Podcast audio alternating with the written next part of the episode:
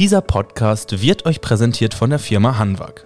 Hanwag ist eine deutsche Schuhmanufaktur, die nur in Europa Berg- und Jagdstiefel für echte Naturnutzer fertigt. Das bayerische Traditionsunternehmen achtet seit 100 Jahren genau auf Qualität, Passform und funktionale Ästhetik.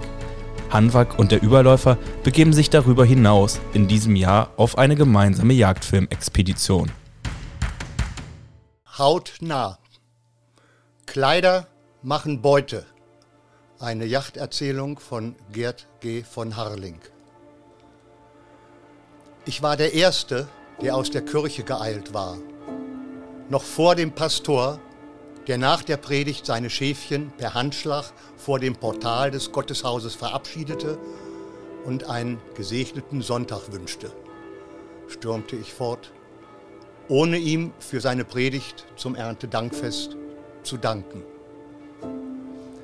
Als ich Lüneburg verließ, war, obwohl der September bereits fast vorüber, von Herbstfärbung kaum etwas zu ahnen. Lediglich die Blätter der Kastanien begannen beraunt zu werden, aber je weiter ich gen Osten brauste, desto herbstlicher wurde es. Die Früchte der Ebereschen hingen dunkelrot und gewichtig von den Bäumen. Ebenso schwer beugten sich von den Holunderbüschen schwarze Dolden, übersät mit Beeren unter der Last der Feuchtigkeit herab, und an jeder der dunklen Kugeln glitzerte ein silberner Tropfen. Auf den abgeernteten Feldern sammelten sich Flüge von Kiebitzen und Staren. Sechs Stunden dauerte die Fahrt bis in den äußersten Winkel im Osten Deutschlands. Sechs Stunden Unruhe und Erwartung, sechs Stunden Vorfreude, Spannung und Erinnerung an vorhergegangene Einladungen zur Hirschbrunft. Für den Abendansitz kam ich zu spät und die Gespräche am Kamin waren wenig ermunternd. Die Brunft ist fast vorüber, eröffnete man mir. Das Rotwild tritt kaum noch aus, steht im hohen Holz, wo Eicheln und Bucheckern in solchen Massen herunterprasseln, dass der Boden mit einem dichten, dicken Teppich der Früchte des Waldes bedeckt ist. Bei noch völliger Dunkelheit saß ich am nächsten Morgen zufrieden auf der Kanzel an der Wolfswiese und erwartete, ehrfürchtig schweigend in die Stille lauschend, den Aufgang der Sonne. Meine Hündin Gesa hatte sich zusammengerollt und schlief. Kraftspendende, erwartungsvolle Stunden lagen vor uns, Zeit zum Entspannen, Schauen, Philosophieren, aber kein Schrei, kein Brumpfgetümmel war zu hören. Die Luft war schwer, der Wald schien vor Nässe zu triefen. Uns umgab tiefe Stille und doch war sie voller Leben, voller Melodie. Von Minute zu Minute wurde es heller. Alles um uns herum begann im rosaroten Hauch des beginnenden Morgens, die Sterne waren längst verblasst, zu glänzen. Der Wind spielte in den Zweigen der hohen Bäume am Waldrand und wisperte leise, nur vom Prasseln der Eicheln auf den feuchten Waldboden unterbrochen. Die Wolken wanderten tief und regenschwer nach Osten. Brumpffeindliches Wetter. Es war bereits nach 7 Uhr, als das Büchsenlicht den Kampf mit der Morgendämmerung gewann. Da brummte es gedämpft. Der Stimme nach hatte sich ein älterer Hirsch bei seinem Rudel niedergetan. Als sich ein suchender, junger Beihirsch zaghaft meldete, hörte ich wieder das Brummen. Es klang um Nuancen unwilliger und dann erschütterte ein wilder, uriger Schrei den Wald, klangstark, mit ungezügelter Leidenschaft. Als hätte ein Blitz eingeschlagen, hielt der Wald den Atem an. Kein Laut war mehr zu vernehmen. Bedrückende Stille. Gegen neun Uhr brachen wir den Ansitz ab. Das Wild war längst in seinen Tageseinständen verschwunden. Die Hündin war missmutig wie ich. Ohne, wie sonst, die Nase tief am Boden, alle möglichen Duftmarken zu verweisen, trottete sie neben mir her. Am Abend saß ich wieder an der Wolfswiese. Als leichte Dunstfäden über die Fläche wanderten und waberten, trat weit entfernt Rotwild aus.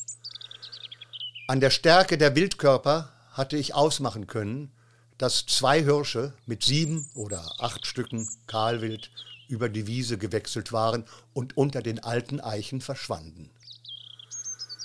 Die Sonnenfarben waren verblasst. Außer einem rötlichen Streifen am westlichen Himmel war bereits alles dunkel.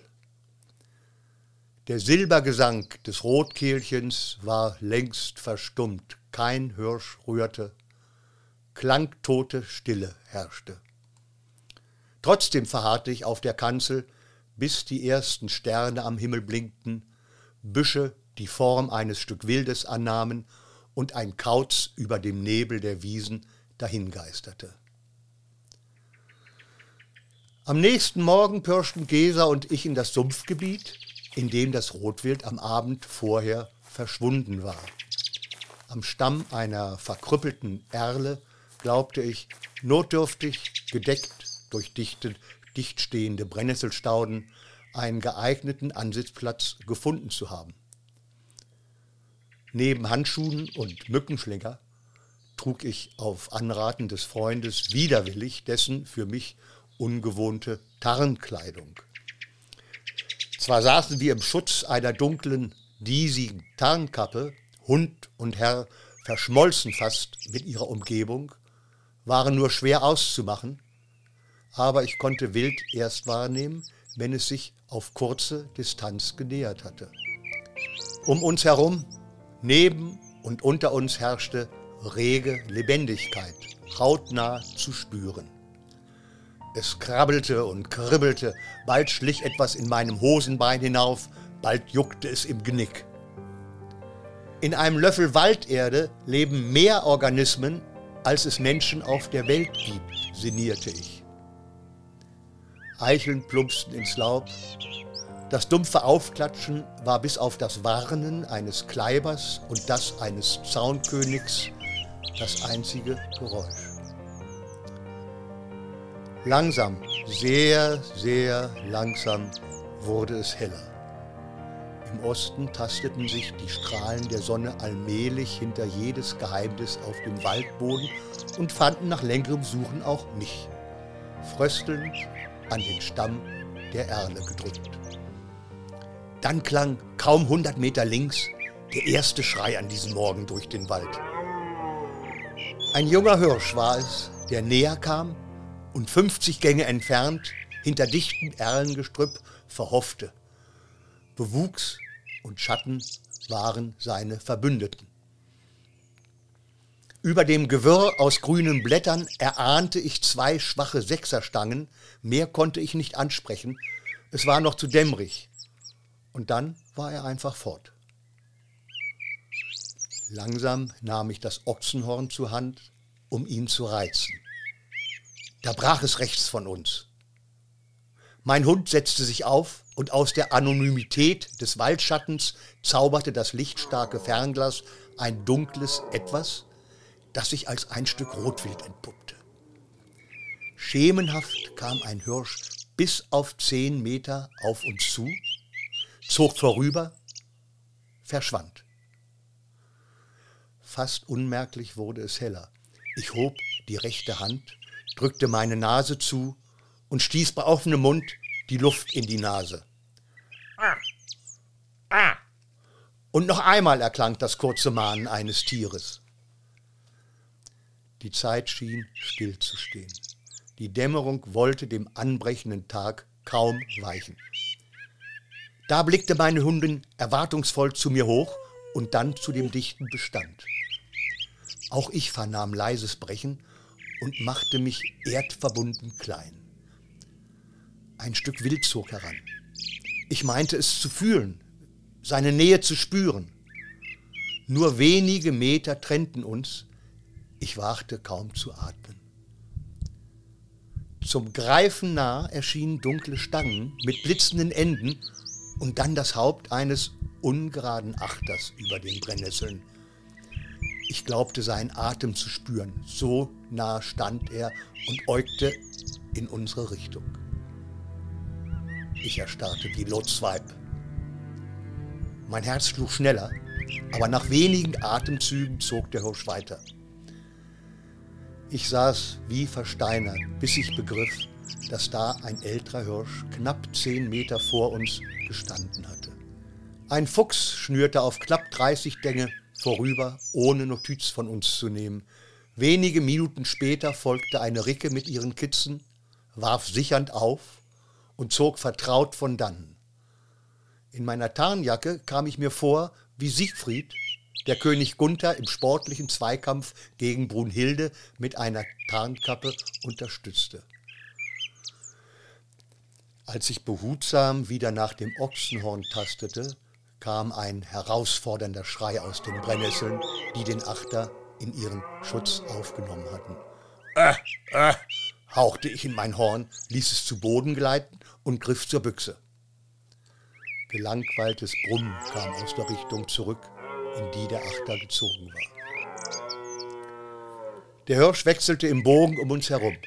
Mit jedem Rascheln im Laub, mit jedem brechenden Ast stieg die Spannung und wie aus dem Erdboden gezaubert wuchsen auf 20 Schritte zwei kronenlose, dunkle Geweihstangen herauf, waren aber sofort wieder vom Pflanzengewirr verdeckt. Sollte der Hirsch die Richtung beibehalten, müsste er eine wenige Meter breite freie Fläche queren. Die Gewehrmündung zeigte nach dort. Über den Brennnesseln erkannte ich zwischen den einzelnen Erlenstämmen die Rückenlinie des Wildkörpers und dann die Geweihenden. Abrupt vorfte der Hirsch, sicherte, stand wie aus Urgestein gehauen und äugte ein vieläugiger Argus nach allen Seiten. Aber ich war mit der Tarnjacke perfekt an meine Umgebung angepasst, in jeder Beziehung eins mit der Natur. Ein lauter, pulverriechender Knall störte die Stille und der alte Achter prasselte davon. Im Nu verschlang ihn der Wald und die Dämmerung. Alles war wieder still und friedlich. Lange hielt ich es nicht aus, um dem dichten Busch sein Geheimnis zu lassen. Ungewissheit und Unruhe trieben mich zum Anschuss. Dort fand ich Lungenschweiß und Gesa zog mich zu dem Verendeten. Das Licht flutete nun von Osten her über die Baumkronen und sickerte in die Tiefe des Waldes, wo noch grau die Nacht hockte. Geruhsam brach ich den Hirsch auf. Die Hündin ruhte entspannt neben mir. Über unsere Umgebung breitete sich ein rosaroter Hauch des anbrechenden Morgens und wir erwarteten den Beginn des neuen Tages. Schließlich brach sich spiegelnd die ersten Sonnenstrahlen in unzähligen Tropfen an bebenden Gräsern und glitzernden Zweigen. Netze der Herbstspinnen, auch sie Hochzeiten ja im September, spannten sich wie ein schillerndes Diadem zwischen zwei Halmen. Alles um uns herum wirkte wie ein grandioses, filigranes Kunstwerk verzaubert. Kein Gebilde von Menschenhand, nur die Natur kann solche Kompositionen schaffen.